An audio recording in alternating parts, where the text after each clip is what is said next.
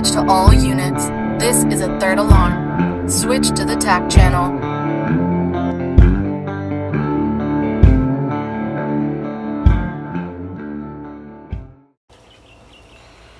I'm going to also take a second to tell you all about one of our show sponsors.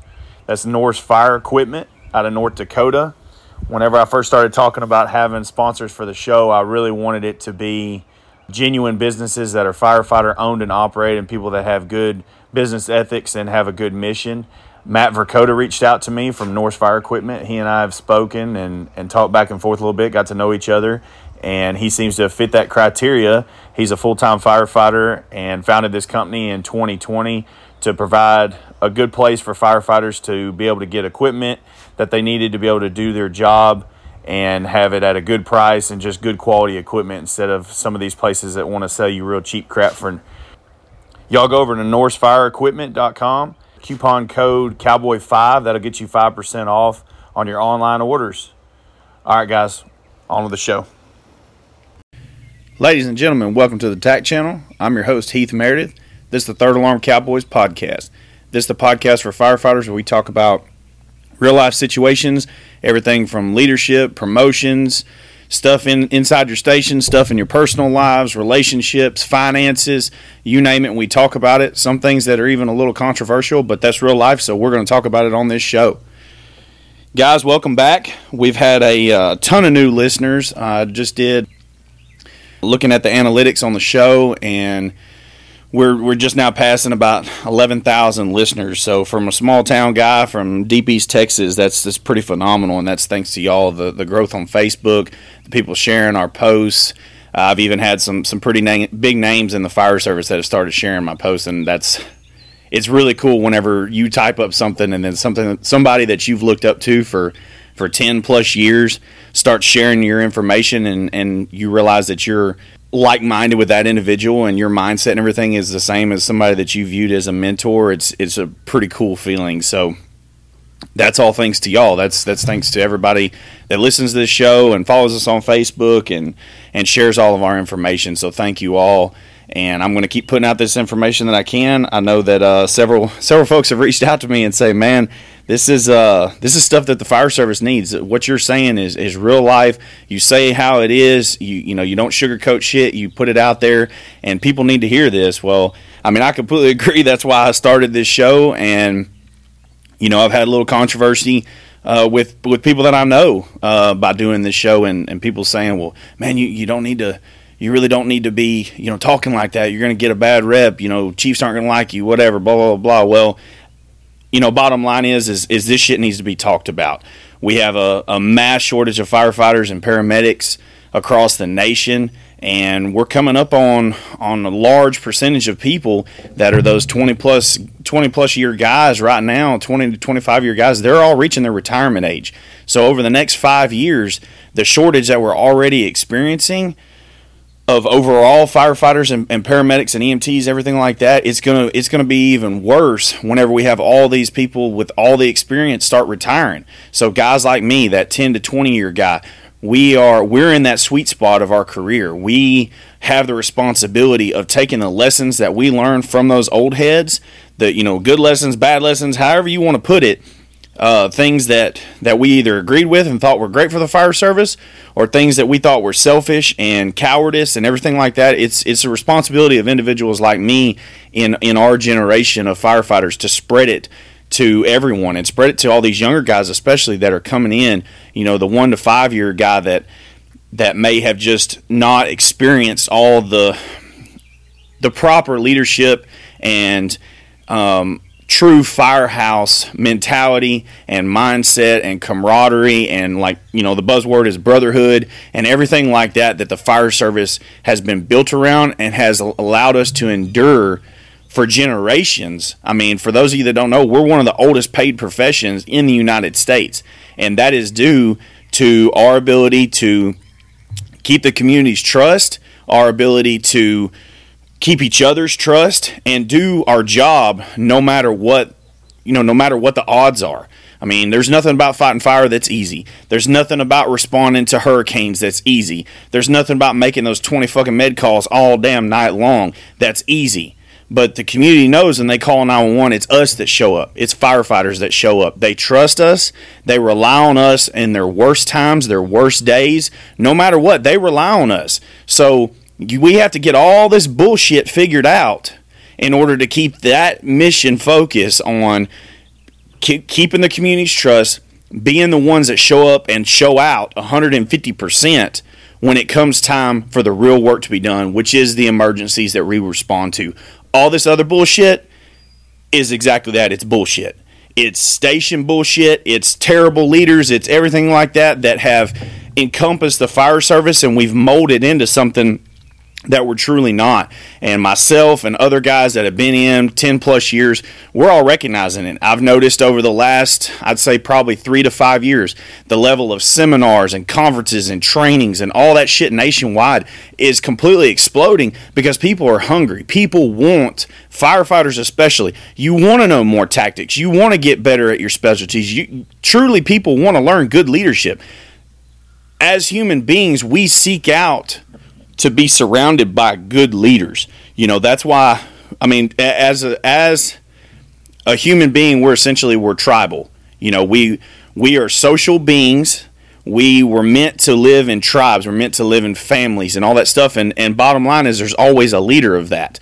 Whether it's somebody that can take a fucking test and become a leader or a boss, however you want to, or those of us that are just natural at being able to step up when times of decision need to be made, being able to step up when times of confrontation come about and the times of conflict. That's whenever you see your true leaders start stepping forward, is even when there's times that there may be conflict or there's confrontation or things aren't fucking easy the guy that steps forward, the lady that steps forward and says, you know what, I'll bear that weight. I'll do what I need to do to make sure that those people beside me and behind me are taken care of, whether that's in your personal life, as a leader of your family, as a leader of your children and your spouse, or at the fire station whenever the heat's coming on because you have a douchebag chief that wants to put a target on people that he views as a threat, which we've all seen that happen. But that's whenever the true leaders step up and says, you know what? These people deserve better. These firefighters deserve better. They're up all night. They're making the runs. They're risking their life.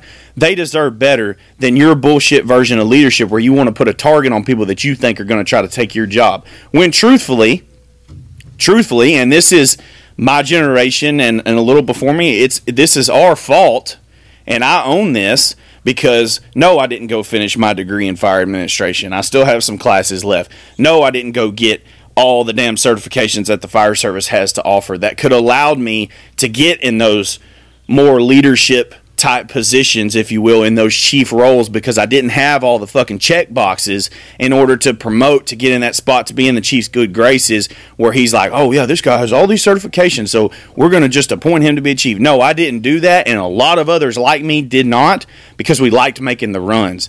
We liked being on the crew. We liked doing the job. And so a lot of of my generation and before me, close friends of mine, they put off promoting for a long time. Well, that allowed for people that didn't have the experience but had all the certifications and the degrees and all that stuff. They were able to advance, and now they're in a lot of these chief roles. And truthfully, they don't have the experience or the credible leadership or the desire and, and, integrity to want to be in that position for the right reasons. So it's become kind of a selfish game. I know you know, I put out some questionnaires and stuff. Uh, you know, what would y'all like for me to talk about on the show? I've reached out to some people that I know personally that uh, asked them, you know, what's some topics that y'all would like for me to cover, you know, just to. I really like having the engagement. I do. I love having people that reach out to me and tell their tell their stories. Um, for instance, I got a, uh, a little success story from uh, from pretty uh, pretty strong followers of the show from day one. To be honest, they've they've bought shirts, they've done you know, super engagement. Every single time I post something, every time I share something, they're listening. They're sharing it with the guys at their department, sharing it with the guys in their station. And these guys are truly phenomenal and absolute fans of the show, and I'm grateful for them. Um, and they reached out to me this week saying that uh, you know they they've had a massive success story in the their department is a um, it's an ESD type defun- uh, funded department And basically, there was some things going on, like what I've talked about on the show, where there's some corruption going on. The fire chief's not doing what he needs to be doing. He's in it for himself. Uh, fire chief is actually he was the fire chief, and he's sitting on the um, the tax board that's over the finances for the fire department. Which in Texas, that's not cool. I don't know all their state laws, but anyways, um, essentially, long story short, the firefighters of that department reached out to the community they got the community involved in, hey, we have a super high turnover. We, we can't keep experienced and qualified people because of the treatment from this fire chief, the things that are happening, uh, you know, every, every aspect of that. Well, the community shows out in droves because the position on, on the board that that fire chief was sitting on was up for election. Community shows up, they vote his ass off the damn board. Well, with that being in the process of at the meeting when they're swearing in the new member that's coming to take that fire chief's position on the board, the community stands up and says, We want the fire chief out of here and the assistant chief out of here. They have demonstrated that they do not have the ability to run this department to the absolute best of the ability for this community. They can't keep personnel, and it's all due to their choices, their attitude, and their treatment of the employees at this department. We want them out of here. So they're going through that whole process right now. Essentially, the community is stepping up and demanding accountability of that tax board to ensure that the fire department is providing adequate responses and adequate personnel of the experience and qualifications to protect that community. And it's all due to these guys reaching out, having a good relationship with the public, having a good, trusting relationship with the public. And so, whenever they needed them, the community showed up. It's what I've talked about time and time again on this show. People have got to start understanding that we we are truly in a special profession when it comes to our abilities to make things happen because the community trusts us for what we do and what we're willing to do. You're never going to find a mama that has a choking baby that will hand their choking baby over to anybody but a firefighter. That's bottom line. That's just how it goes. They will trust a firefighter, not knowing them. They just see that uniform, they see that badge, they see that patch, and they will gladly hand their choking baby over to a firefighter because they know that we're going to do everything we possibly can to take care of that child. That is the relationship we have with the community. We have to keep that. So, great job, guys. Um, you know, I, y'all keep giving me the play-by-play on what's going on with that department and all the changes that are coming. I gave them a, a, couple little tips that that I have personally experienced whenever the heat starts coming on, and they're preparing themselves basically to uh, to combat those situations that could possibly arise from things that the fire chief may try to do and, and things like that. Because you know, the reality is when you start turning the fire up on people and the accountability train starts coming down the tracks people start getting desperate and they'll burn every damn body around them to try to keep their position of power and to try to keep whatever income stream or, or anything like that. That's just the reality to how, as a society, people are operating these days. So that's just a little success story I want to share with y'all that I heard about the other day and, and I was really proud to hear. So, y'all, uh, you know, if you have issues going on within your department of things, that in itself is proof that it's not just me saying this is what you need to do. This is a completely different state on the other side of the United States for me. I don't know any of those people personally. I don't know uh, the laws there. I don't all those different things, the bylaws of the unions and all that stuff. I don't know all that. It's just a it's a it is the laws of nature and the laws of our profession that when you do right by the community, they will do right by you, and all of the other shit is just it's just parts of it. But anyways, great job, guys. Y'all keep up the good work on on doing what's right for the community and making sure that your brothers and sisters on the truck with you are taken care of and not being treated like shit. So that's awesome. So going on to the next topic, I recently posted where I had uh, you know been been training for getting ready for a pat test and, and everything again. First time I've taken a, a pat test to get you know new hire pat test to get hired on a fire department in over 10 years. So it's been been pretty interesting. I'm kind of i've had to do a lot of con, you know yearly consumption and monthly consumption drills over the last few years and i have that the the working muscle if you will and the the training of my body to do that sort of stuff and to do the actual job. But as we all know a pat test is is a very athletic type um, just explosion workout where you just go all out you can for seven minutes, eight minutes, whatever ends up being, and get it done. And so it's a little different. Um, you know, I, I showed a little transparency in that I've always been one of those that was a guy that could work. I can be on scene. I, have always been a bigger guy, but I can be on scene and, and outwork most most people. I'm not one of these dudes that goes and sits in rehab. I don't believe in that shit. I think that when you're on scene, it's your time to literally bust a gut to get everything you can done for that community member, whether it's their house on fire, whether it's, you know, if that's your time to show out. You don't need to be sitting over there in the damn lawn chair under the tent with a fan on you looking like a damn idiot with IVs hanging off of you, showing that you are not physically equipped to do the job. That's that I don't believe in that. I know a lot of departments preach uh, an insane safety culture when it comes to rehab. You know, if you need a drink, go get a drink. If you need to swap off your, your air bottle, go swap off your air bottle, then get the fuck back in there. That's how I view things. That's how I ran the crews that I ran. Um, that was just my mentality. I'm not the captain of every single crew that's out there, so I can't run every single crew that's out there. But you just need to know that if I'm that community member and I'm paying the taxes and I look over and there's more guys sitting on their ass drinking water with IVs hanging in them and they look like warmed over death because they're not physically equipped to do the job and there's still smoke coming out of my house or still stuff going on in my house, I'm going to start to question. So that's that's how I view things when it comes to being a um, being a taxpayer.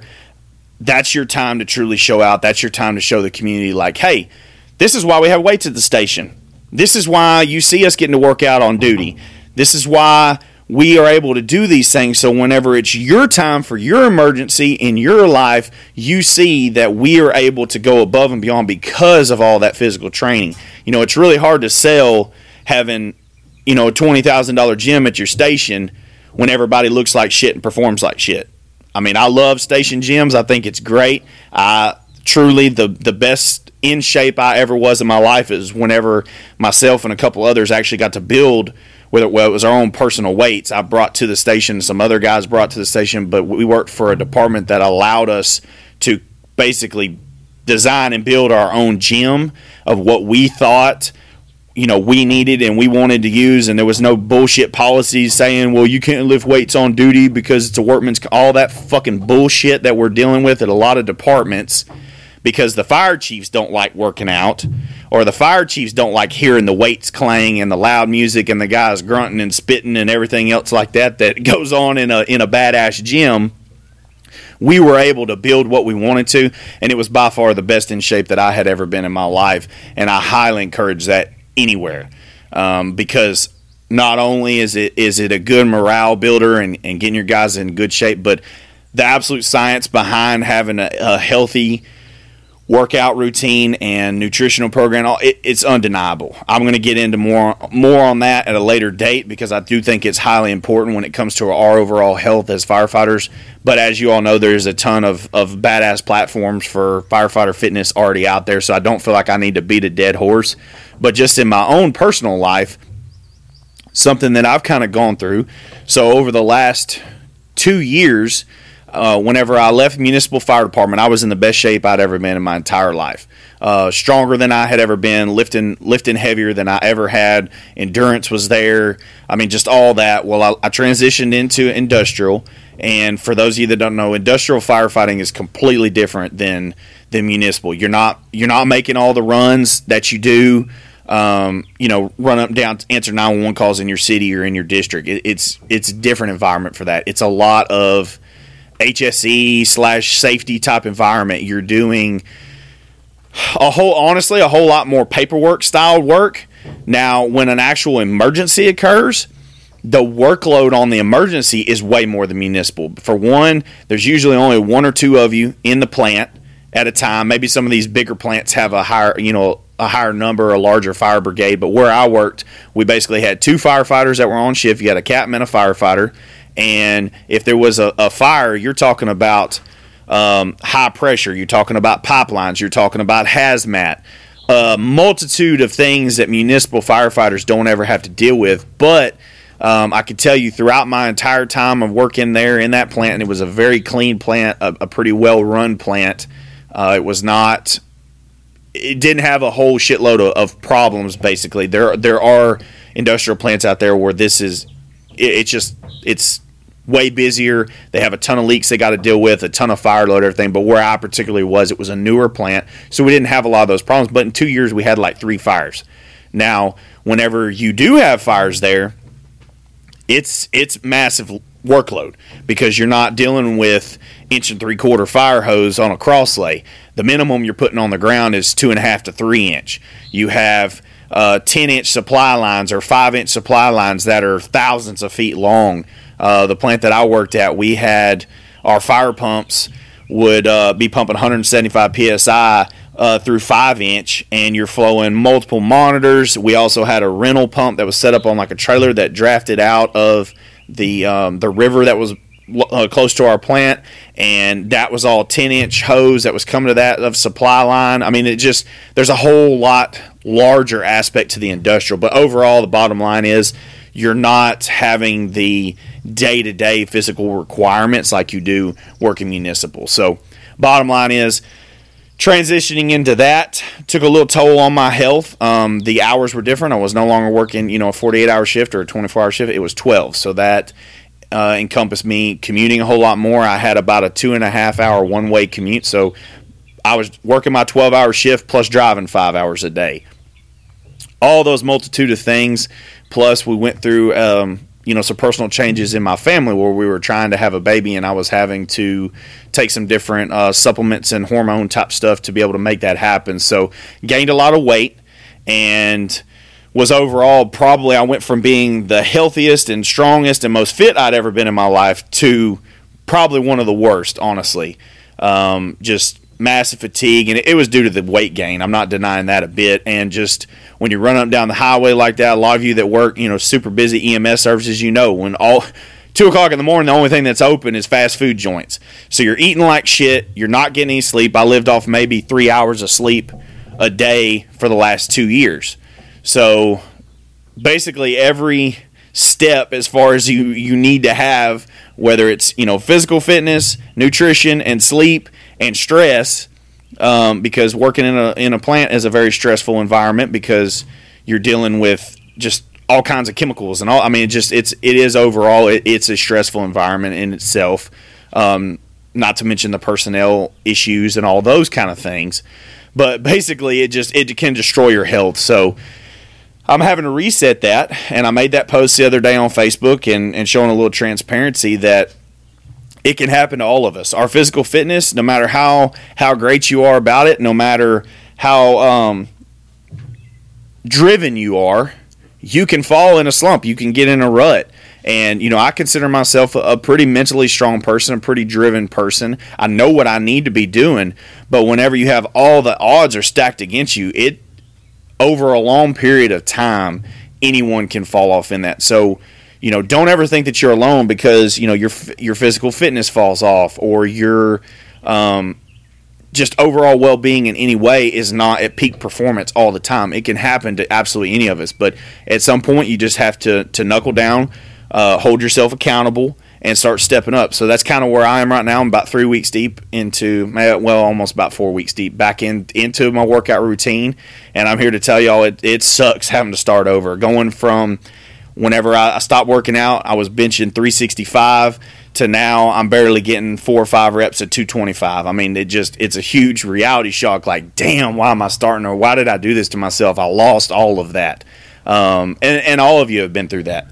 It's um, it's just a hard realization. Then you go through having your body sore. You're trying to transition back into into eating clean, so you're having to go through having the shits and stuff because whenever you you make a drastic change to your diet, it messes with your guts and everything like that, or it does me at least. So that's kind of where I'm at, and I, and I appreciate all of y'all's. Uh, you know messages and comments that I got encouraging stuff. That's that's awesome, and that's what it takes. And something that I've noticed because now I'm back to working on an ambulance, uh, run running for a 911 EMS service here close to home um, that I've worked for for years and years, and those are really good people. They um, you know they, they've always treated me good. Anytime that I needed to pick up hours, I, that was always there. It's it's a great organization with great leadership. Um, they just don't have fire trucks. Otherwise, I uh, I would be perfectly perfectly content with being there, but I love being on a truck, so that's what I you know got to do, and so I'm going through this process. But I'm noticing going in and working with those individuals. A lot of them used to work out a lot whenever I was I was there all the time. Well, now that I'm back and I'm working out, I'm, I'm seeing people that are starting to go and start to work out again. They're wanting to get back into it. So, kind of where I got to thinking about that is it, it truly is a great example. Uh, Captain Epp talked about it in his episode when he started training for his fights at his station. All it takes is one person. If one person is showing that they're working out and they come back and they drink their protein shake and people are watching them and then they see you doing all these things, it is a ripple effect that people are like, oh man, you know, I need to do that too. Well, how, hey, can I go work out with you? and it just it starts stair stepping and goes and goes and goes and you can really build and, and it's great it's great for the crew it's great for an organization overall and then all it takes is just that one little step. And i know it sucks. I know it's terrible to have to try to start over. Getting to the gym or getting in the gym is literally the hardest part. Once you get there and that pre-workout kicks in you know you're solid uh, or at least i am. I, once i'm there and i'm you know turn that radio on the pre workout kicks in, I'm in the zone and I'm loving every minute of it, and I just want to go and go and go. But it's the getting up, getting your damn shoes on, getting out the door, going, all that. You're just like, ah. And you try to, every excuse in your brain, you try to use to not have to go. That's normal. That's normal. But it's your job. And I love, you know, Fit to Fight Fire is a great example of, of what guys need to be doing in, with their fire career. Yes, we absolutely have the accountability to hold ourselves to a, a strong and healthy physical condition to respond for those individuals. That way, you don't end up like those people I was talking about, where you're sitting in fucking rehab the whole damn incident because you're not you're not performing. You can't perform. You don't have the endurance. You don't have the strength, and all those things. So you know, I, I don't know those guys personally. I followed them on Facebook for several years, as I'm sure most of you do, because they put out a lot of badass content. But overall, their message, from what I, I have seen and witnessed, it's absolutely the truth. Um, but to me, because I, you know, that's it is my niche. I've been in and out of the um, supplement and performance space uh, for several years now. But I'm not I'm not the end all be all when it comes to that. That's not my um, that's not my overall end all be all thing that I want to discuss is firefighter fitness. I'll leave that to the experts. I'll leave that to the guys that that's their passion and that's what they love talking about and being all about. My deal is what it does for your crew and what it does for the the camaraderie within your crew. I believe that going and working out together, turning the radio on, clowning, having you know having a good time, pushing those guys, using them as your spotters, and getting over there. And you know, to me, it takes me back to like high school football and everything like that, where you advance and you progress because of the the healthy competition that's going on but those people sitting there and saying man get just get one more just get one more just get one more and they push you and that's phenomenal to me and that's where my passion kicks in because I love that. I love having that that camaraderie and that driven mindset and it just spreads throughout the crew. It'll spread throughout the department. I laugh because at one point we actually had some folks working out that had probably never, honestly, never been into physical fitness ever.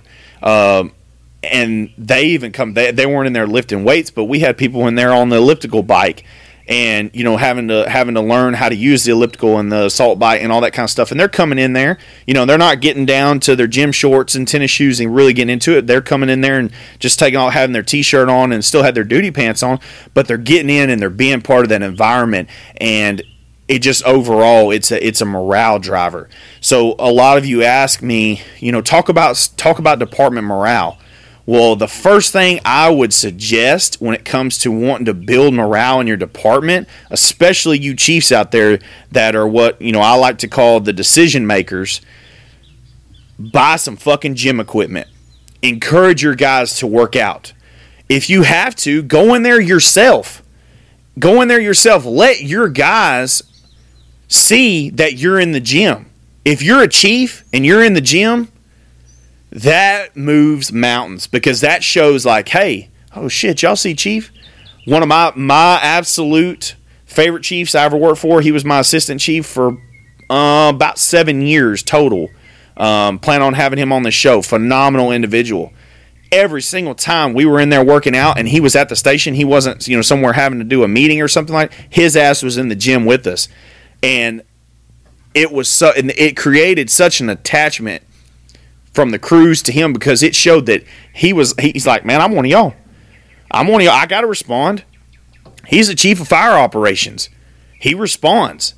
He's out there. And my knowledge of knowing that if I go down in that fire, he's outside and he's going to do absolutely everything possible to come in and get me. That was a, um, a, a comfort knowing that I had a chief that was still kicking. Hell, he's he's 70 years old and can do way more push-ups than me to this day.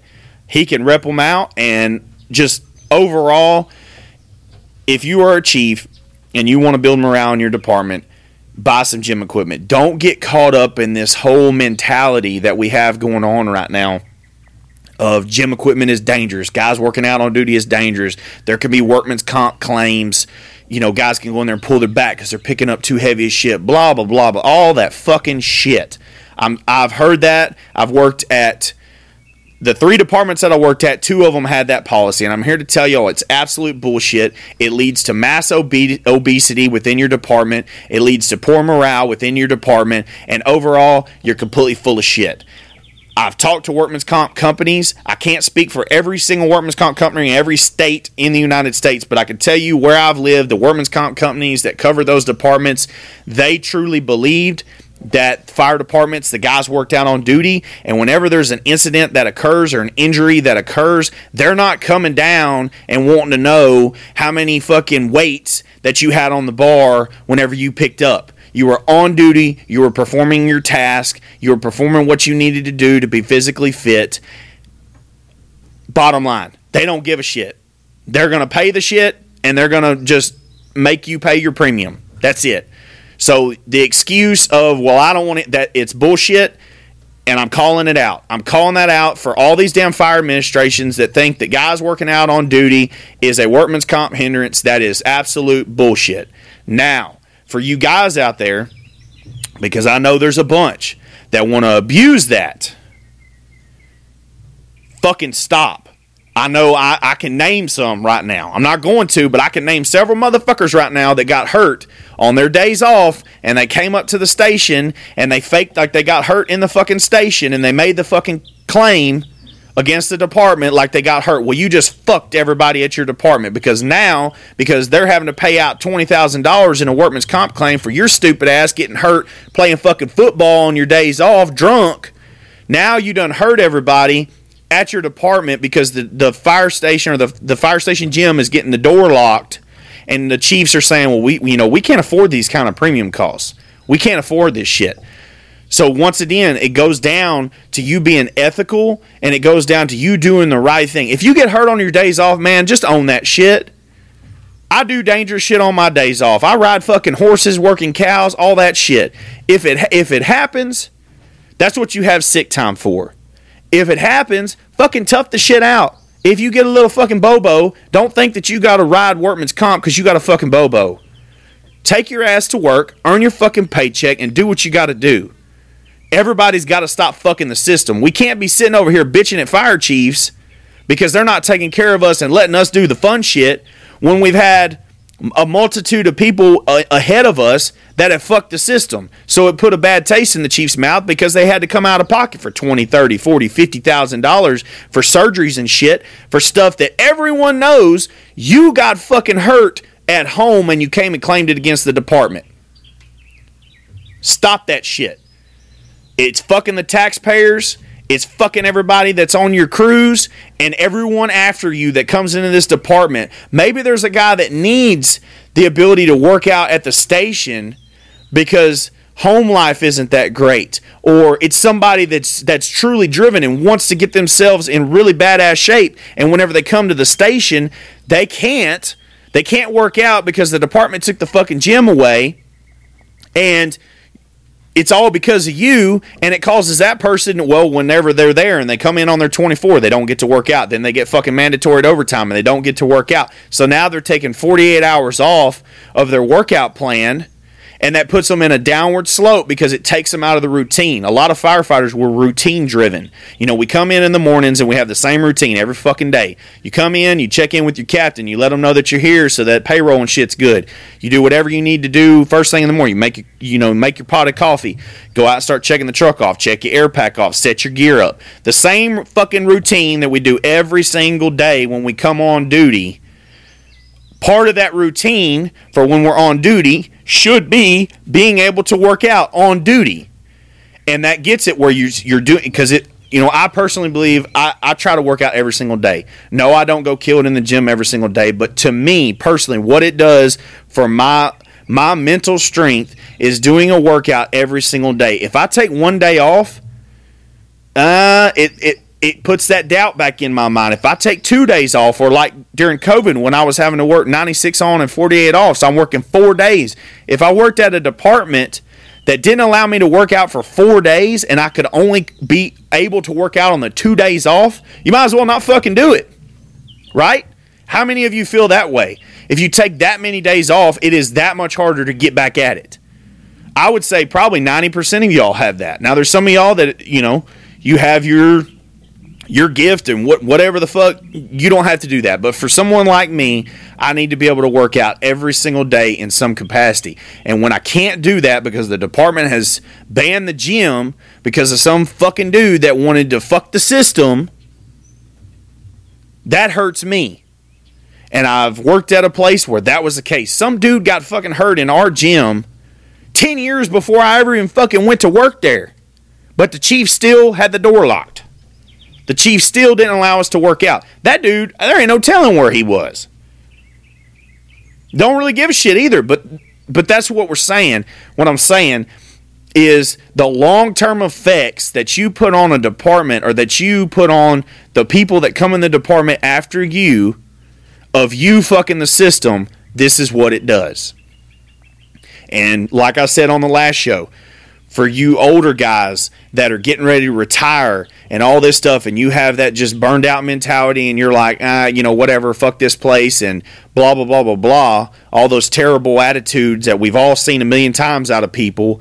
But when you're that guy and you're living in the district of the department that you're not giving a shit about anymore, well, now guess what? When it's your old ass that's fucking got diabetes and you done fell down behind the toilet in the back bedroom at the of the fucked up small ass house, you're sure gonna wish that it was a strong guy coming on that ambulance to try to pick your fat ass up from behind that, not another 400 pound fat guy that can't fucking work out on duty and can't take care of himself on duty, all because you blew your knee out playing fucking football or some shit on your days off and 10 years later, when you're the old geriatric that's laying there, those guys aren't getting to take care of themselves on duty because of the decisions that you made.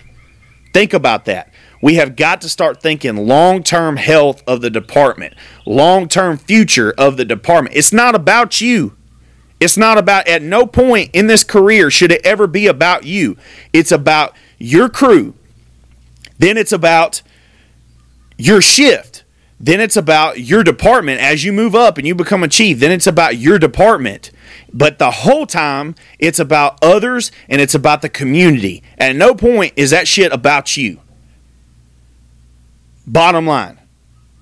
So we have to get out of that mindset of thinking that we got to try to take care of what's mine. I got to get mine and all this bullshit. Because all you're doing is fucking the next generations and the next generations. We're already seeing it. We're already seeing the next generations are not, y'all, they don't have the level of hardcore coaching and shit that we did. I went, I went the other night. Our oldest daughter had her athletic banquet for her school. We go in there. All right, I'm not, I'm not trying to put every any anybody in particular on blast, but what people need to understand is we have definitely this was the first huge realization for me in a in a small town. Now I know in you know big city life and everything it's different. This it's been going on for a while. People have been dealing with it, but small town Texas has still there's there's been I would say more accountability and more hardcore coaching able to happen on the football teams and the baseball teams and stuff like that in smaller towns across the country than there is in the bigger cities because you don't have the political microscope. Okay. So we go to this athletic banquet the other day. All the girls, all, all the young ladies dressed completely appropriate. They looked, you know, professional. They're wearing uh, long, long church style dresses, wearing rompers, uh, very elegant looking, especially, you know, from a small town, everything like that. But anyways, the, the they come in, they look professional, they look like they've had proper coaching. Guys, the boys, we're talking about varsity fucking football players. Guys that some of them just signed with some pretty big name colleges. Now, I don't know about y'all, but whenever I played ball, coaches had a we had a dress code. You had a fucking dress code. Bottom line, you had a dress code, you had a hair code, you had all that stuff. This shit is insane. I'm seeing kids that are literally they're signed for some major universities to go play football and baseball to and these kids are walking up on the stage accepting their you know their letters for their senior year in high school which is it's a banquet it's a pretty uh, a pretty important deal for for an athlete to be able to go up there and accept those those trophies and those accolades from the athletic director and man these dudes are wearing fucking gym shorts with hoodies skinny jeans that are all ripped up with fucking hoodies long hair all this shit to go up there and take a damn picture and I'm like, where is the professionalism? So where I'm going at with that is this next generation of of especially because I mean I have nothing nothing bad to say about the young ladies. They they were dressed appropriate. Their coaches had obviously or parents whoever had told them that it was absolutely it was a professional and you know semi formal. So they came basically like they were dressed to go to church, and I was very proud to see that. But the boys, they look like slobs. They look like shit, bottom line. And that's the next generation of firefighters that we have coming in. And one of my really close friends told me that I needed to do a show on on professionalism, hygiene, and all the, that subject of stuff. So I'm going to kind of transition that because we've talked about overall health and fitness a little bit and kind of where my personal journey is with that. Well, going into that is where we're going to talk about the professionalism and the need for hygiene and appropriate dressing and all those different things that encompass the fire service. We've heard all the time, time and time again, you know, we're a paramilitary organization. I'm going to do a show later on about that. That's something that's that I've really wanted to talk about. I just haven't gotten to it yet. With that being said, we wear a fucking uniform. We wear a uniform with a badge on it. So we are automatically the the demand for being professional is implied. It is it is mandatory. I don't give a shit about your individuality when it comes to that. You don't get to come to the fire station and wear the same uniform and look like shit and look like a damn ragamuffin that just rolled out from underneath living under the bridge. What I mean by that. A lot of departments have gotten a, lo- a little laxed when it comes to, you know, whenever I came in, you weren't allowed to have visible tattoos at all. Uh, I have my own personal opinion on that. I, I agree that as a society, tattoos are more accepted. And I agree that visible tattoos are not necessarily a, they're not a big deal to me personally. As long as it's not offensive shit, you know, cuss words and profanity and all that just insane shit whatever that a lot of people like to get. As long as that's not just super visible and you know all over you and everything, I don't think that's an issue. I don't think at this time fire departments should have you know the the t- tattoo policies that they used to. So that's one thing that we've kind of progressed in. But something I have noticed a lot of departments we have transitioned over the last I'd say 5 years in in Texas. A large majority of departments have transitioned into a 48-hour shift. Used to traditionally everybody was on a 24-hour shift. Some departments even used to still work a 12-hour shift so we're transitioning, trying to make our shifts a little more feasible for guys to be able to work, commute, uh, have that that balance of home life and everything like that, which I completely agree with. I think a 4896 shift, my personal opinion, I've been on shift committees that have studied the data on it. They have, you know, I've been on the committee where we petitioned the fire chief to be able to make that happen and all those different things. I overall think that that is a very healthy and good shift for the well being and mental well being of firefighters, for the well being of their family life and everything like that. Um, with our call, call volume and everything that's happening this day and age with with fire departments transitioning into fire and EMS, a 24 hour shift, you used to be able to go to work and you could get a pretty decent night's sleep at night unless you made a fire, but but you went home and your 48 hours off were really yours.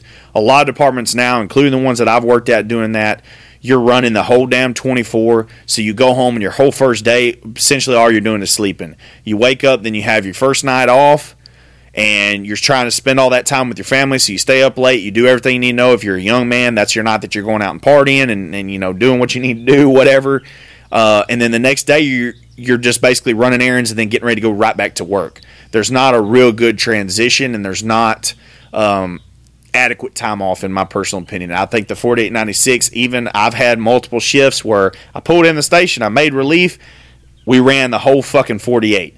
I didn't come back to the station until we got ready to leave. Uh, I've had those kind of shifts countless times. It sucks ass. But even then, you go home, you sleep your whole first day, but you still have three more. You still have three more to spend the time with your family, to enjoy your days off, and have that that home uh, balance that really uh, we're all lacking. A lot of firefighters are, are lacking. You know, people wonder why firefighters have such a high divorce rate. Well, when you spend all your fucking time at the station and you're running and gunning and you're always in that, that's why we have a high divorce rate. You're never at home with the wife. You're never at home with the husband. You're never at home with the kids or whatever. Uh, that's common sense, but apparently fire chiefs out there aren't grasping that fucking concept. But anyway, I overall think that the 4896 is, is a good overall shift for firefighters' well being. Now, with that being said, when it comes to professionalism, one of the things that's been talked about is how uh, sleep, you know, 48 hours is a long time to go without sleep. That's a, that's a major concern. I'm going to address sleep on, a, on another episode. But yes, that is a concern. However, I do think it can be mitigated, and I will tell y'all how at a later later episode. But this is the deal. Hygiene. I have worked something that people need to understand about me. I have worked at departments where I've been the hatchet man before. I have worked at departments where I have been the captain that people sent their firefighters to when they wanted to get rid of them. I have been that guy. So when people start saying, "Well, how do you know? How do you know this? How do you know the information you know that I share with people when it comes to to being able to build their careers, be able to get better, all this?" Because I've been the dude to get rid of people. Bottom line, uh, I was a hard ass at times, especially when I first promoted to captain. I had very high standards, and if you did not meet those standards, I'd shit can you. Uh, I have been that guy. And I have learned uh, through other good leadership examples that, that that's not always the good route. Um, and with that being said, a lot of the people that I, you know, end up getting rid of, it was completely justified. And some of it had to do with hygiene. I have a perfect example for that. If you come work a 48 hour shift and you think it's acceptable to go 48 hours without a fucking shower in the heat of Texas, I'm firing you. Bottom line, uh, I've had that happen. I ended up being able to get the department to change a policy requiring people to shower with once every 24 hours. Guys, that's unacceptable. It shouldn't take a captain to tell you to take a fucking shower. But we have people in this industry that are like that. You know, a lot of people may not live the same way I do. A lot of people may not have the the cleanliness of a house that I require. Uh, and I get that. You can do what you want to do in your house. But the bottom line is that's not your house. The fire station is not your house, it's our house. And then, even on top of that, it's the community's house.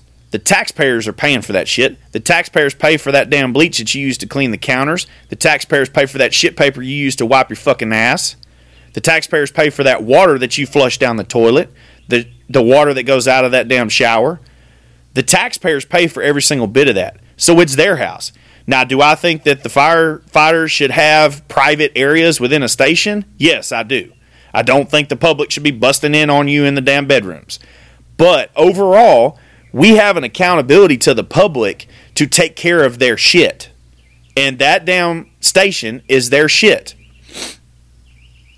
So clean yourself, clean the facilities. I say that because here's my example that I want to share with all of you when it comes to hygiene. Some of us all, you know, there's guys that take they people take a big ass dump, right? I'm just going to be brutally honest on that. You could take a fat shit in the in the toilet, and you know damn good and well you're going to leave some damn skid marks. You know damn good and well that you're going to leave shit stains on the toilet. Well, here's the reality to it. You may just say, "Ah, you know, I'll clean it later during station cleanup." But this is what people need to understand because I've seen this happen. You leave that bathroom a mess, whether it's piss on the damn seat because you can't aim or it's skid marks in the damn toilet because you you know didn't wipe it up or take the toilet brush and wash wipe that shit off afterward. Here's the reality to it. You may think that the next firefighter coming in after you, oh, they won't give a damn, whatever. But what happens whenever you don't realize it and there's a guest in the building? There's a guest that comes in the station that may be of really high importance and they saw you come out of that bathroom. Or better yet, what if you were the firefighter that you walked in and there was skid marks in the toilet, but you just still didn't clean it because you said, "Oh well, those aren't mine," and you turn around and walk back out after you know you got done using the, the restroom. But then that community member goes in after you. Well, guess what? You just own that. That community member didn't know that somebody else was in there and it was their skid marks in the toilet. They're going to blame you. And they just got a terrible, terrible impression of you.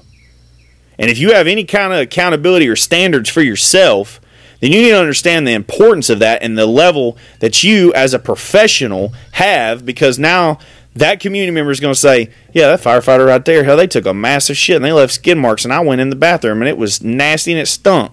Because skid marks are still leftover shit. So you left leftover shit right there for the whole damn public to see. That's the reality to it. That's the true broke break it down however you want to break it down, but that's the reality and you just owned it. And I say that because my old station, chief's house at that, it was a chief's house. It was literally the big chief, the assistant chief, deputy chiefs, and a battalion chief. All their offices were downstairs, including two massive boardrooms. and the living quarters for the for the on duty crews were upstairs. Well, you know, we had our watch office and everything downstairs. Well, the, the station I was at was in a pretty, I would say, a pretty involved area. Uh, crime rate was super high in that area, but we had a shitload of industrial. We were right off of the Houston Ship Channel, which is one of the largest ports in the United States. We had right down the road is, you know, congressional buildings, all this shit. So basically, the fire chief was highly involved with a lot of political um, arenas, if you will. A lot of things that they were trying to look out for. They had to ensure, you know, the safety and security of the ports. They had to ensure the safety and security of the large industrial area from terrorist attacks and, and everything in between. So we constantly had had visitors coming in and out of the fire station to meet with the fire chief because he was big with the emergency management for, for that area of the county uh, of Harris County in Houston, Texas, and so there was always visitors coming in and out. Well, one day we were on duty and that somebody left something in the bathroom. I to be honest, I don't remember if it was if it was skid marks in the toilet or if it was in the even in the ladies restroom and there was some uh you know parts of a lady that were left left visible in the toilet whatever but anyways it was a hygiene issue that was left in the restroom downstairs and as a captain I get called downstairs to battalion chief's office and I get my ass ripped because there was a damn Congress. It, I think it was, it was a congresswoman was in the station visiting with the fire chief about some safety concerns that were going on that time in Houston with some some activists going on, uh, some activism going on, and some major protests and shit that was happening in that area. So they were having some meetings as far as the safety and security for that area. Well, the congresswoman comes out and says something to the fire chief about it. Fire chief goes and looks at it. He calls battalion chief in there. Battalion chief goes and looks at it. And then guess who gets called downstairs because it's my crew that's on duty. Now, whether that you know whether that mess might even been left from the day before, the crew before, I don't know. I honestly couldn't tell you. Um, I didn't go in the women's restroom and, and clean it that morning, so I don't have a level of accountability to be able to say exactly pinpoint what happened and where that mess came from. However, guess what? I inherited the shit. Just like I'm saying, when you're on duty and you come out of that restroom or you're in charge of that restroom, you inherit the problem. So we got our asses chewed out and we had to freaking apologize for the mess that was left. And my crew had to go in there and clean up all that, something that might or might not have belonged to them. I, I honestly don't know. But they had to go in and clean up and tend to the, to the hygiene issue. And, you know, bottom line is, it just takes people being observant and understanding that it's your mess, just clean it up. It's your mess. Clean it up. Because that makes sure that those after you are taken care of in the fire station. And remember, it's not about you, it's about them. It's about your crew, it's about your shift, it's about the community. And that's a pretty strong example. But whenever that congresswoman goes back, or we put up because we want a bond pass for the fire stations, or we want something political, well, they're going to say, yeah, but I came to y'all station, y'all didn't even take care of it because there was shit left in the toilet. Why am I going to go and petition to get y'all millions of dollars in a bond when y'all can't even take care of what you got now? That's a reality. And that's a very large reality of a very high level of accountability of someone that sits in the United States Congress.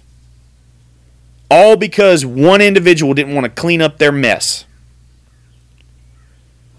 That is the level of professionalism that is demanded upon us as firefighters. We are that accountable at every level every single level. Now, when it comes to your your personal hygiene, when it comes to what what I my expectations are of a crew member, I know that right now we've got some crazy hairstyles and shit like that going on. We got some some people that or we we have as a society this mass need for acceptance no matter what kind of crazy shit you're into. And I'm not I'm not going to get super political on this. I'm not going to get um, you know off on a tangent as far as that goes.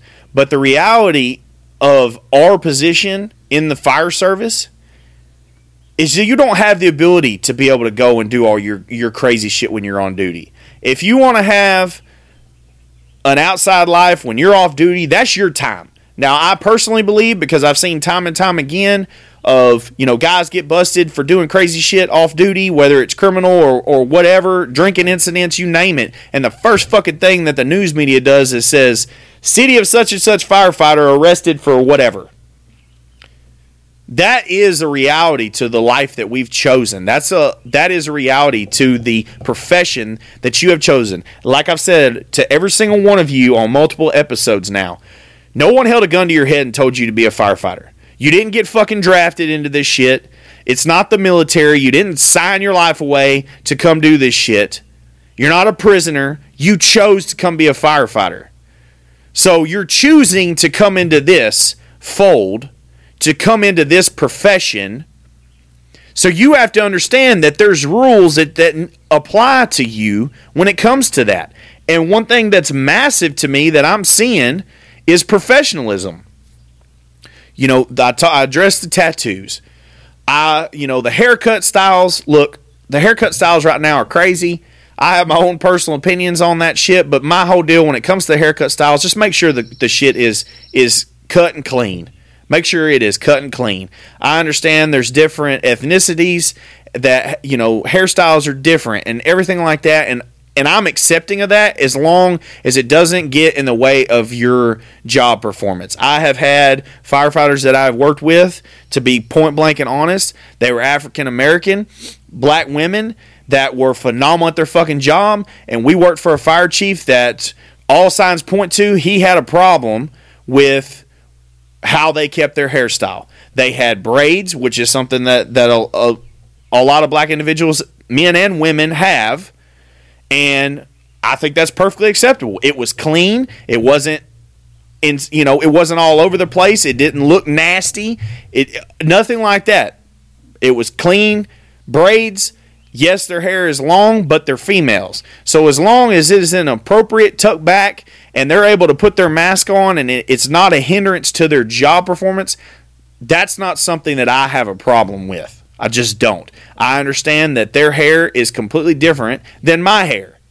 So that's something as a fire service we need to be accepting of and understand that people's ha- bodies and hair grows and is different. You can't just make that a clear cut deal, but you have to be professional with it. The hygiene has to be there. I'm seeing a lot of guys right now that have fucked up haircuts. Uh, right now, you know, the mullet thing is pretty popular in a lot of places. I get it it's cool, it's funny, it's a tribute back to the damn 80s and 90s when the you know the mullet world was huge and it's funny, it is comical to me, but you need to understand that it does take away from your professional look. It does. I had long hair not too long ago. Uh, but when I realized that I was going to have to start coming back in, into the municipal fold as a firefighter, coming back to this profession where I am addressing the community on a daily basis, I, I went back to a damn high and tight top haircut. I get it. But you have to understand that the shit has got to be clean cut and it has to look professional. You need to look professional and you need to look clean. Firefighting as a whole is a blue collar job. We can try to dress it up with a million college des- college degrees and certifications and try to make ourselves look as important as possible when it comes to the actual paperwork side of the job. But bottom line is is when the 911 calls come out, you're going to get hot, you're going to get sweaty, you're wearing gear that's heavy as shit and makes you sweat your ass off, and you're it, you're going to get nasty. If you're doing the job the right way and you're making the runs, you're going to get nasty. Well, that means that your nasty ass needs to take a shower. You have got to start taking care of your personal hygiene because the guy next to you laying in the bed don't want to smell your funk and then the person coming after you don't want to lay in a bed that smells like shit. I've heard that from multiple people. I'm, I'm not going to put I'm, I'm not going to put names out there, but some of you that listen to this show are going to laugh because you already know what I'm talking about. If the fire department has to buy mattress covers to protect the mattresses from you, you need a fucking shower. Take a fucking shower because you're not representing yourself to the best caliber. You're damn sure not representing the department and this industry and this profession to the best of your power. And it's overall just because you want to be fucking lazy.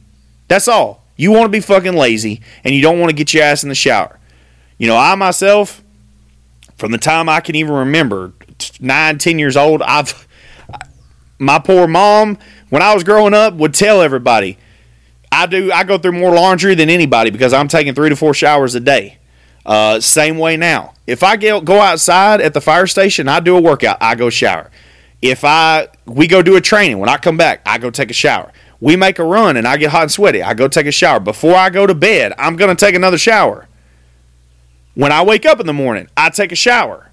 Now, these don't have to be fucking princess showers that take 30, 45 minutes. I'm talking about a, a 5 to 10 minute jump in, scrub your body down, put some fresh deodorant on, and get back to work. There's nothing wrong with that. It keeps you smelling good. It keeps you your skin and everything healthy. It keeps you from getting any kind of bacteria and infections. Those of us running EMS, guys, these houses y'all are going into, some of them are nasty as fuck. Y'all know that shit. You know that they're nasty as fuck. So come back, strip those clothes off, put them in the wash machine, and wash your damn body and get that nasty shit off of you before you go fucking eat. You know, we just went through COVID where I saw. I'm going to give you all a disclaimer on this because any of you that follow me on social media already know I was the biggest douchebag when it came to COVID in the fire department that there ever fucking was ever was. Fortunately, I was working at a department at the time where I had a voice, and the chief didn't try to in- impose stupid COVID policies within our station. Because my thought process on it was is fuck your mask and all this other bullshit. We are shit shower shaving and eating together inside a fucking station, sitting on the same toilets, taking showers in the same showers, getting up, swapping beds with the same fucking people every damn day. If you're gonna get COVID, you're gonna get COVID. So walking around the station with a fucking mask on is not gonna prevent that shit. That was my policy on it. And I didn't I did not wear a mask inside the station. I thought that was the dumbest fucking shit I have ever heard of in my life. If you were somebody that believed in that, then good for you. I don't really give a damn. I'm going to breathe fresh air. Bottom line. But we did have departments out there, and I had former coworkers that were reaching out to me from their departments where they had all these insane policies within their station. I'm like, what the fuck?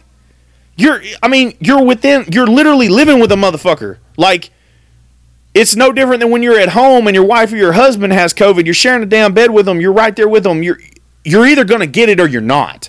So all these insane policies that we had during COVID were, were, they made no sense to me. The common sense was not there.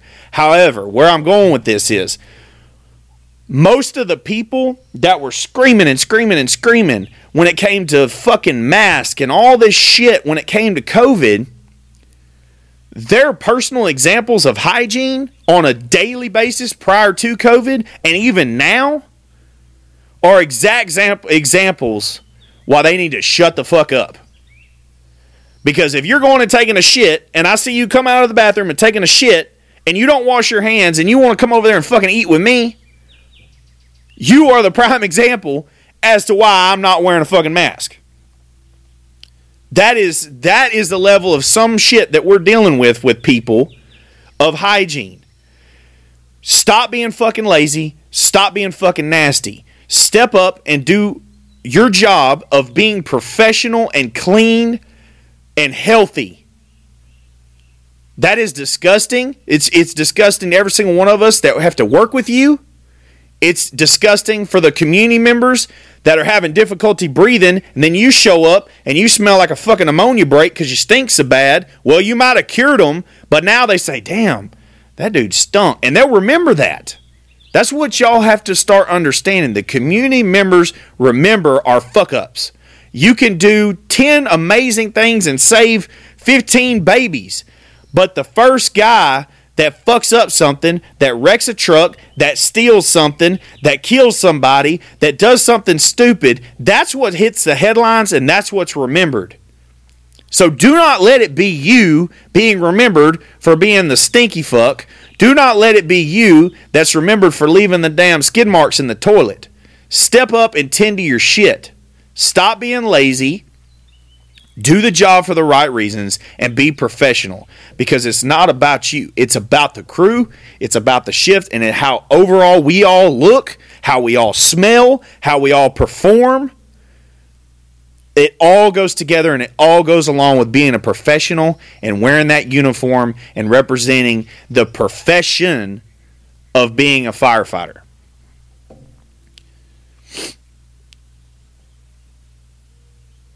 guys, I want to thank you all for listening. That's my little little tangent when it comes to hygiene.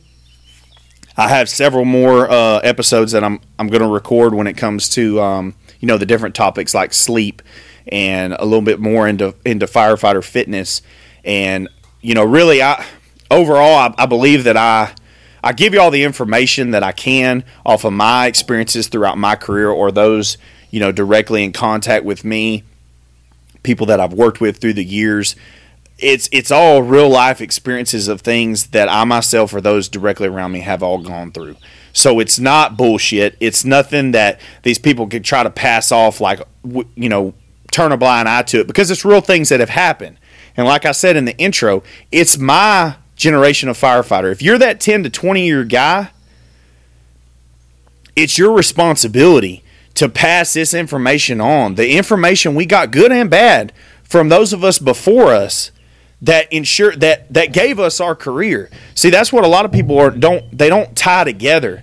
Is our career is built upon those that came before us, But the trust the community has from us is built upon those that died before us. That's the real reality. I hear that come from the military, you know, especially, you know, Navy SEALs, Green Berets, Range, all those those high high level military organizations. A lot of them will say the reputation that they live on comes from those that died before them. Well, we're no different. We're no different. We came off a huge high from 9 11 because FDNY sacrificed so many lives and they showed what firefighters were capable of. They showed what firefighters were willing to do. And they truly put us on the map in my, in my lifetime. FDNY put us on the map nationwide for what firefighters and firefighting professionals are all about. They really did. So it's up to us to uphold that. It's up to us to ensure that level of professionalism and that level of sacrifice is there. And my generation of firefighters, we have to teach that. We got to teach the upcoming people that it's about your crew. It's about, you know, the camaraderie that you gain with the crew. It's about taking care of the community at all cost. It's not about your certifications. It's not about your fucking pay. At no point should you ever get into this job for the damn money. Yes, you have to earn a paycheck. I get that. I'm no different than every single one of you. But you have to balance your life accordingly. And I've, I've been requested several times to do a little bit more, um, a little deeper of a show when it comes to finances and stuff. And I'm going to dive into that again because that's obviously important to a lot of you. But you're never going to make a million dollars a year being a firefighter. If you have that kind of lifestyle where you want to live lavishly or you want to have that level of lifestyle, then build a business outside of work. But stop coming to the station thinking that you have to advance and advance and promote and promote and promote to try to get those higher paying jobs when you're not ready for them. Because if you are one of those, or you are trying to promote yourself through unethical means, you're fucking over the next guy, which is something that is a huge problem for me. That is something that is destroying us as an industry. It's destroying departments left and right. Where honestly, Chiefs have promoted all the way up by fucking over the next guy. Now they're in the top spot and they're worried to death that a qualified person underneath them is going to try to fuck them. They call that karma. They call that a guilty conscience because they fucked over people to get where they're at and they think that everybody else is going to try to do that to them. So it destroys a department from from the inside. It completely destroys the ability for guys to unite. It, it's it's overall it's not good for our industry. It's not good for firefighters anywhere. So we have to get out of that all about me mentality and get into let's let's be all about the crew. Let's be all about the shift. And as you promote, let's be all about the department, the guys making the runs. I'm gonna leave y'all with a little story that I got this week. I did my uh, I did a Chiefs interview with a department, and I was truly and, and I even told the Chiefs. I sat with the assistant chief and the head fire chief of this department. They're a growing department, massively growing department, and I'm sitting there and we're going over, you know, they ask me all about myself and, you know, I, I go ahead and put it out there of, of my career path because people look at my resume and they'll see that I work for a couple, you know, a few different departments, worked in a couple different regions of Texas, uh, you know, everywhere from, from deep East Texas all the way down to Houston, all the way over to Beaumont. So like the whole Southeast area of Texas and up, uh, I've worked all around that area, whether it was in fire or EMS. And I definitely have – um, experiences that most people don't because most people work either in you know they'll work in a large municipal uh, metropolitan area like Houston or DFW and that's where they spend their whole career. I'm pretty fortunate in that I was able to work very rural EMS where you have hour to hour and 15 minute transports where you're it. The patient's life is on you for a fucking hour. And then I've worked in places where I was literally seven minutes from downtown Houston, where the largest medical district in the United States of some of the best doctors in the fucking world are right there seven minutes away from me. So your ability to transition and your patient care and everything is completely different. On the fire side, I've worked, you know, rural rural East Texas where you're dealing with large pine tree uh, wildfire, forest fire type situations with you know grass fires and pastures where you're using bulldozers and learning to uh, be able to do burn back methods to to fight fire with fire and all the the type of wildland type firefighting to multi-story mid rises and apartment complexes, and uh, then moving over into the industrial setting where you're dealing with pipeline and pressure fires and you know levee type situations. It just, I mean, my level of experience has been really cool because I've got to take part in a lot of that. Not to mention all the natural disaster stuff, like basically every hurricane since Ike, um, Ike till now. I've got to be part of every single one of those that hit hit the Texas and Louisiana coast. And so it's been really cool. I was sitting across from that fire chief, and I'm I'm open about those things because when you look at somebody, you look at their resume, and you're like, well, damn, why have they worked in this many different places? So I go ahead and put it out there. You know, I, I will say why I left a place. Um, most of it was for career advancement, but some of them was due to just the environment. Um, put me to a point, like I tell y'all, if you work for a department that does not allow you to do the things in your career that's your passion. You know, for me, working at a department where you're doing nothing, you know, you're you're riding the pumper, you're riding the ladder truck, but you're making, you know, fires and med calls. Yes, that's cool. Some people love that, but I wanted to do more specialty stuff. I wanted to be able to do swift water and dive and all that. So I I have left and moved around some departments. For those of you that don't know, I've moved departments, but it was it was for myself and my own choosing because I wanted I wanted to do more. I've always been one of those firefighters and you could call me selfish for this, but I've always been one of those firefighters, man, when my buddies were making shit, I'm like, fuck, I wish I was there. Fuck, I wish I was there. I was never one of those that was like, oh, damn, I don't want no part of that, you know, whatever, or try to hide from the runs. You know, I see stuff even even now when there's hurricanes hitting or major major fires happening in, in Houston, and I have friends there, and I see that I'm like, fuck. I wish I was making that shit. I've always I wanted to make everything. I wanted to to, to do it all. Um, and and I feel like that's okay. You need people and should want people within your department that want to do the job, not people that are just trying to get certifications and move up and hide from hide from calls and and avoid the actual um, avoid the actual job, if you will, by hiding out. You should want firefighters that want to fucking get it.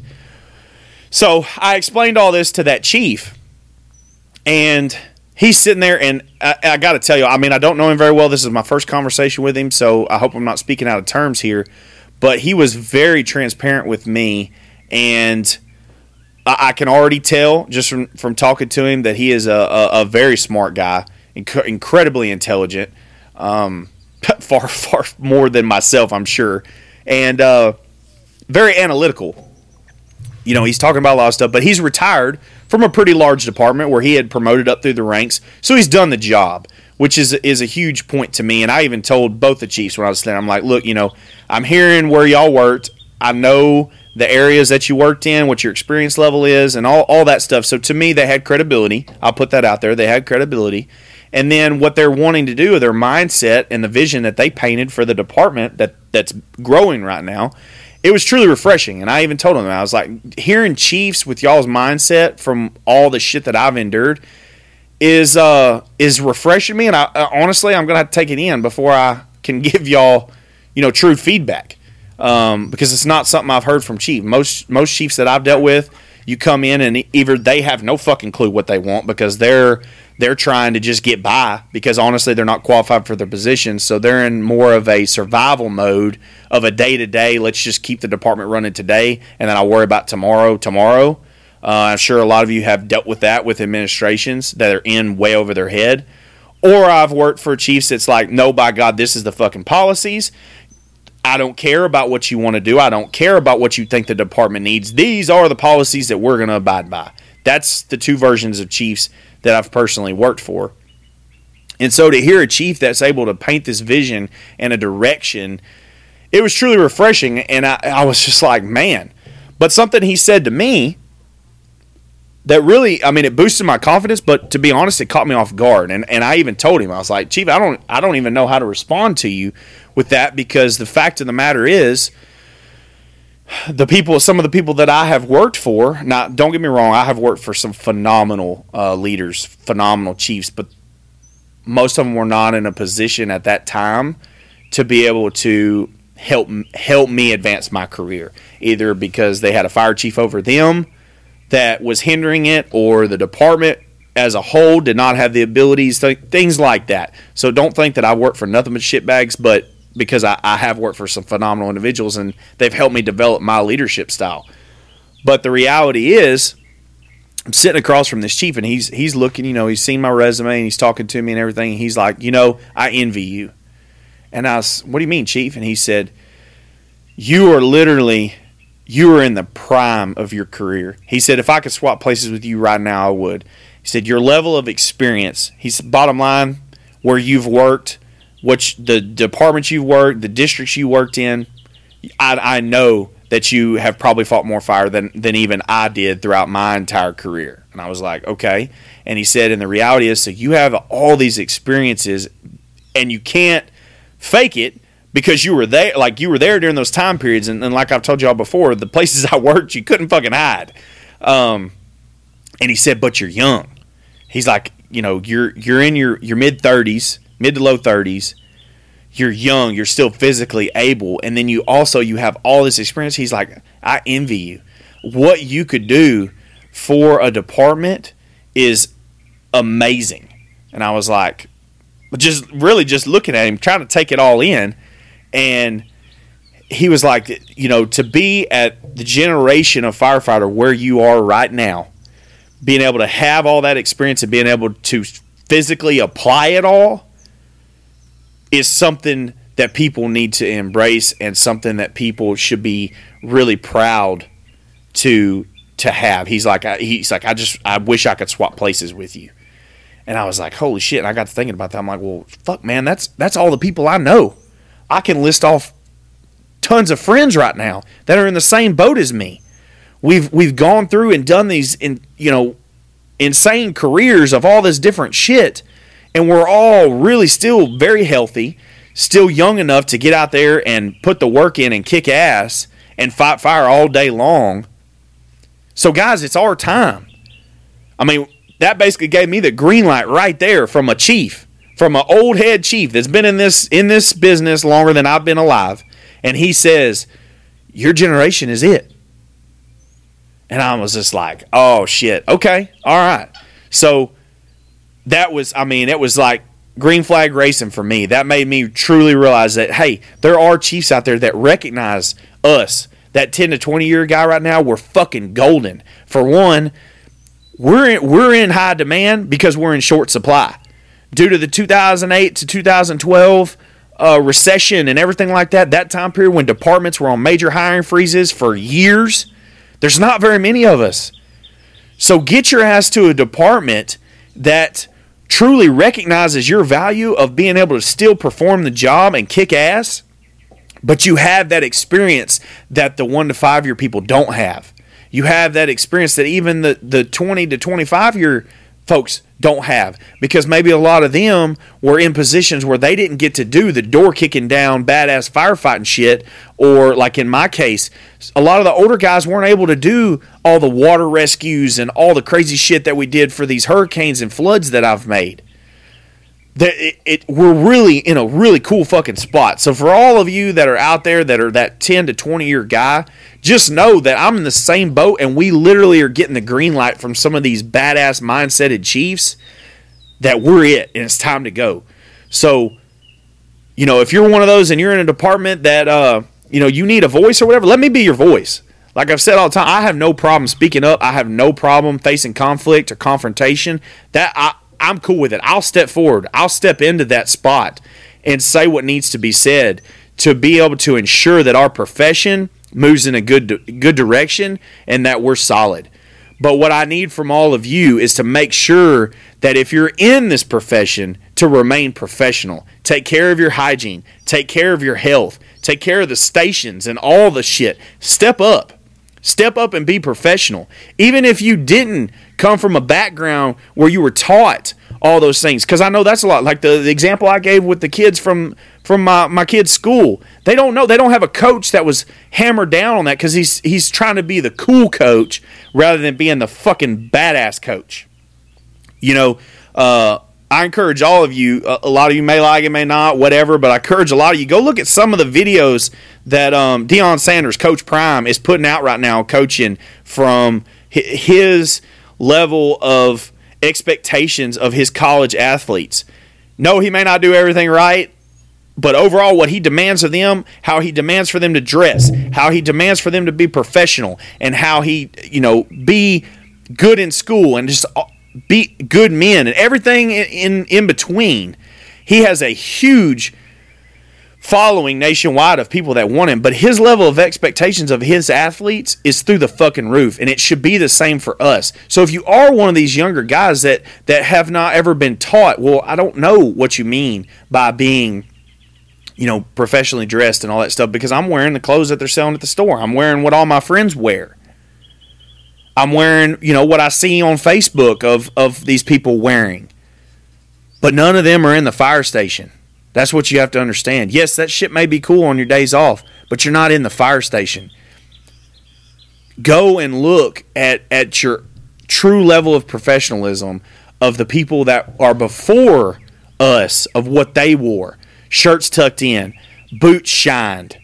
I got a close friend of mine. He shines his boots every morning when he gets gets to the station, gets everything. His boots are fresh, fresh shined every single shift.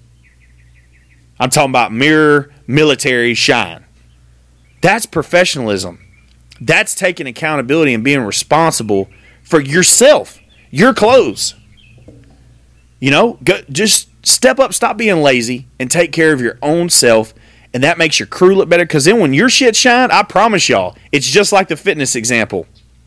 When your boots are shine, the rest of your crew is going to be like, hey man, let me borrow that polish and they'll start shining there. And then uh, overall, as a crew, when y'all start stepping out of the trucks and everybody's boots are shined and everybody's pants are ironed, everybody's shirts tucked in with their buttons buttoned correctly, and all that, you look good. You look professional, and you automatically give a better representation of the fire service.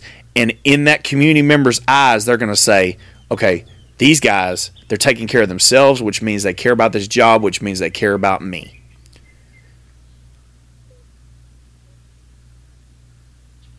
That's the reality to what it means to be professional in this position and what it means to actually truly want to be a firefighter for the right reasons. So, guys, follow us on Spotify, follow us on Apple. That's where really I'm getting the most listens to when it comes to this show. And you know, go on there, leave us a review. I saw a, a guy left a, a, review the other day, and that really helps us. If y'all want this, I hear people say all the time and comment all the time, man, everybody in the fire service needs to listen to this. This needs to be heard. Well, go on those platforms, whether it's Facebook, Spotify, Apple, all that stuff. Leave us a review, leave a comment, whatever. All that stuff, it helps me and it helps spread this show. It helps everything as far as the algorithms and all that damn technological shit that I don't really understand it helps with all of that. Um, I'll be your voice. I will absolutely be your voice. Share this show. Send it to your crew members. Send, send it to your shit. Hell, send it to your chief. You want to piss your chief off? Send him some shit that I say, but I guarantee you he'll listen to it because I have been contacted by several chiefs that have flat as told me, keep up the good work. What you're saying needs to be heard. I even had a chief that I personally thought did not like me absolutely did not like me. And he flat out said, The information that I'm putting out, he is very proud to keep it up. That is exactly what needs to be heard. So that's the reality. People are hungry. They want to hear this information. So let me be your voice. If you don't if you don't feel comfortable getting out there and getting into that that conflict or that confrontation environment of Facebook and, and Instagram and all the trolls that are on social media, I'll be your voice. It's fine. So sh- just share, share the information. But you know, follow us on Facebook, follow us on Instagram, join the Third Alarm Cowboys group. I encourage everybody jump on there, share information, put your story on there. A lot of you post your, uh, you know, different pictures from your department, all that kind of stuff. I encourage all that. I love the involvement. I try to follow every single bit of that. I try to engage with every single bit of that. And you know, if I if I haven't left you a comment or anything like that, then I apologize. But you know, it's it's growing so so fast that it's honestly it's kind of hard for me to keep up with at times. because I do have you know a life outside of social media. So, anyways, well, y'all uh, guys, everybody have a good week and continue to share the show. Go on to thirdalarmcowboys.com and purchase the podcast launch shirts. I've told y'all before, I uh, I have some more designs coming out. I know a bunch of you have been asking me about hats. I have some hats coming in, just basically waiting on those uh, to be finished up and you know me to get the call and say that they're ready. So those will be available. Go on and order the Third Alarm Fighter RJ Knepp Condemned Saint Fight shirt. That's our um, our tag team fighter. If you haven't listened to his episodes, go back and, and listen to uh, From the Rig to the Ring with Captain RJ Knepp. He is a captain for a full time fire department in the Houston, Texas area, but he's also a professional boxer. And we have locked arms with him and are trying to really help him financially throughout his career because he's just like us, and you know he's a firefighter, so he's doesn't have a, a, million dollars to be spending on nutrition and training and all that kind of stuff. So if you want to support him, the way that we're doing that is through the T-shirt sales. The proceeds from that, I'm kicking back to him to help him with all those uh, financial costs. He's been training hard right now. We um, we just spoke yesterday and he's getting ready getting ready for next level fight. We're just trying to get a venue locked in throughout his uh, or through his uh, fight trainer and everything like that. So as soon as we get that, I will let you guys know and let you know what city it's going to be in, and if you want to come out and support, you know, you come out wear wear some firefighter swag or whatever you want to call it, come out and uh, and help represent him because when he climbs in that ring, he's representing us. Everybody knows that he's a firefighter and he's he is 100% putting it out there and putting putting his body out there to um, you know, represent firefighters and, and just overall be a badass.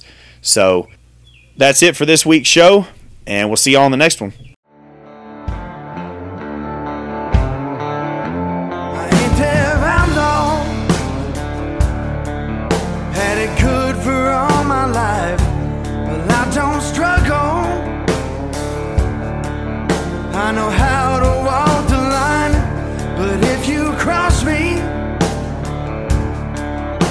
me try to lose my way, well, I won't stumble. Put you right back in your place, just like a Waylon said. Outlaw.